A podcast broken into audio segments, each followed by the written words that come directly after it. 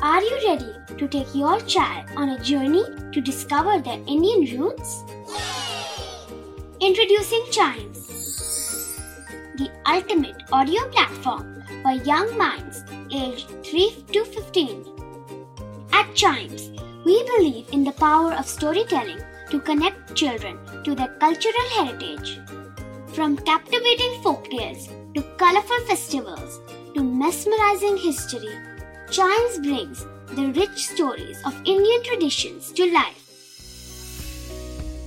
So connect your child to their Indian roots with us. Download the app today and start the journey. Search Chimes Kids Audio Stories and Podcasts app on Apple or Google Play Store. Chimes, audio that inspires.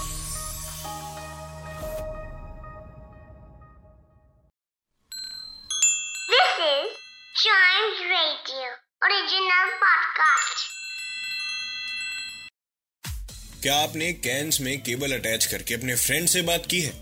I know आपने ज़रूर की होगी। लेकिन आपको एक game लगता होगा ये है ना?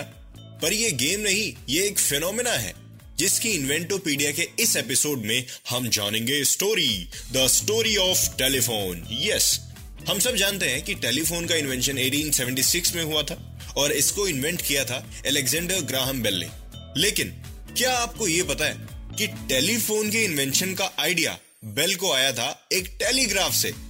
यस टेलीग्राफ भी एक डिवाइस है जो लॉन्ग डिस्टेंस कम्युनिकेशन में काम आता है।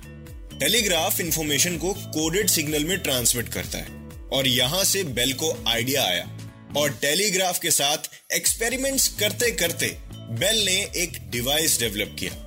जो मैसेज की जगह स्पीच ट्रांसमिट करेगा। यस yes, उसके बाद बेल और उनके असिस्टेंट थॉमस वॉटसन ने मिलकर एक वर्किंग ट्रांसमीटर बनाया जो आग की बोली हुई बातों को इलेक्ट्रिकल सिग्नल में कन्वर्ट करेगा और एक रिसीवर भी बनाया जो उन इलेक्ट्रिकल सिग्नल्स को ऑडिबल फ्रीक्वेंसीज में कन्वर्ट करेगा।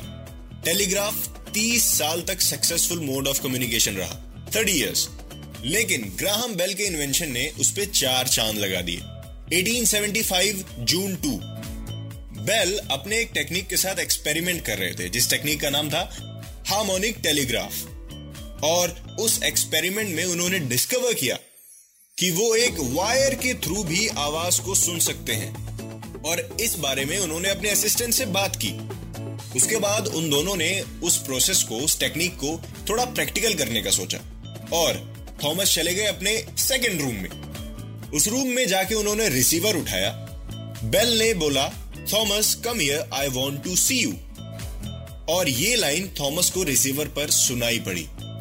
वो कॉल दुनिया की सबसे पहली कॉल थी, जिस पर एग्जैक्टली exactly यही बोला गया था, Thomas come here I want to see you और टेलीफोन के इरा की शुरुआत हो गई। कहते हैं कि आवश्यकता ही आविष्कार की जननी है। टेलीग्राफ बहुत अच्छा था अपनी जगह, लेकिन उसमें एक प्रॉब्लम भी थी। वो एक टाइम पर एक ही मैसेज सेंड या रिसीव कर सकता था। और अलेक्जेंडर ग्राहम बेल को nature of sound and music की अच्छी नॉलेज थी।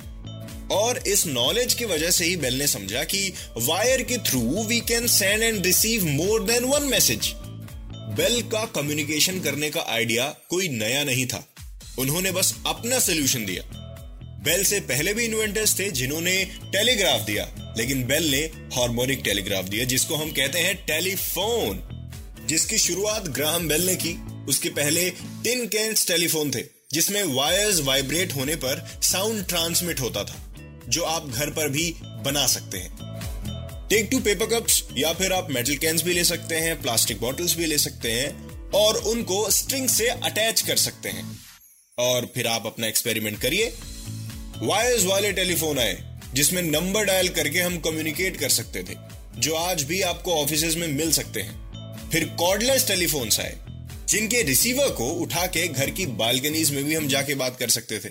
फिर आए मोबाइल फोन्स जिसकी हेल्प से हम दुनिया के किसी भी कोने में खड़े होकर किसी से भी बात कर सकते हैं without any wire without any cord लेकिन टेलीग्राफ से लेकर मोबाइल फोन्स तक, एक चीज़ कॉमन है विच इज़ कम्युनिकेशन जिसके बिना हम शायद ट्वेंटी सेंचुरी इमेजिन भी नहीं कर सकते। आज हमारे पास इंटरनेट है, आज हमारे पास सोशल मीडिया है, आज हमारे पास कम्युनिकेट करने के ना जाने कितने साधन हैं। लेकिन जो उसकी नींव रखी गई थी, जिसने उसकी शुरुआत की, उनको हमेशा हमको याद रखना चाहिए। और दुनिया में सिर्फ़ टेलीफोन ही नहीं, ऐसी कई चीज़ें हैं, जिनको बहुत बड़े बड़े इन्वेंटर्स ने इन्वेंट किया है। और उसकी स्टोरी हमें जानना बहुत ज़रूरी है। और उन सब की बात होगी इन इन्वेंटोपीडिया इंतज़ार करिए इसके अगले एपिसोड का और साथ ही साथ चाइम्स रेडियो के और भी पॉडकास्ट को एंजॉय करिए.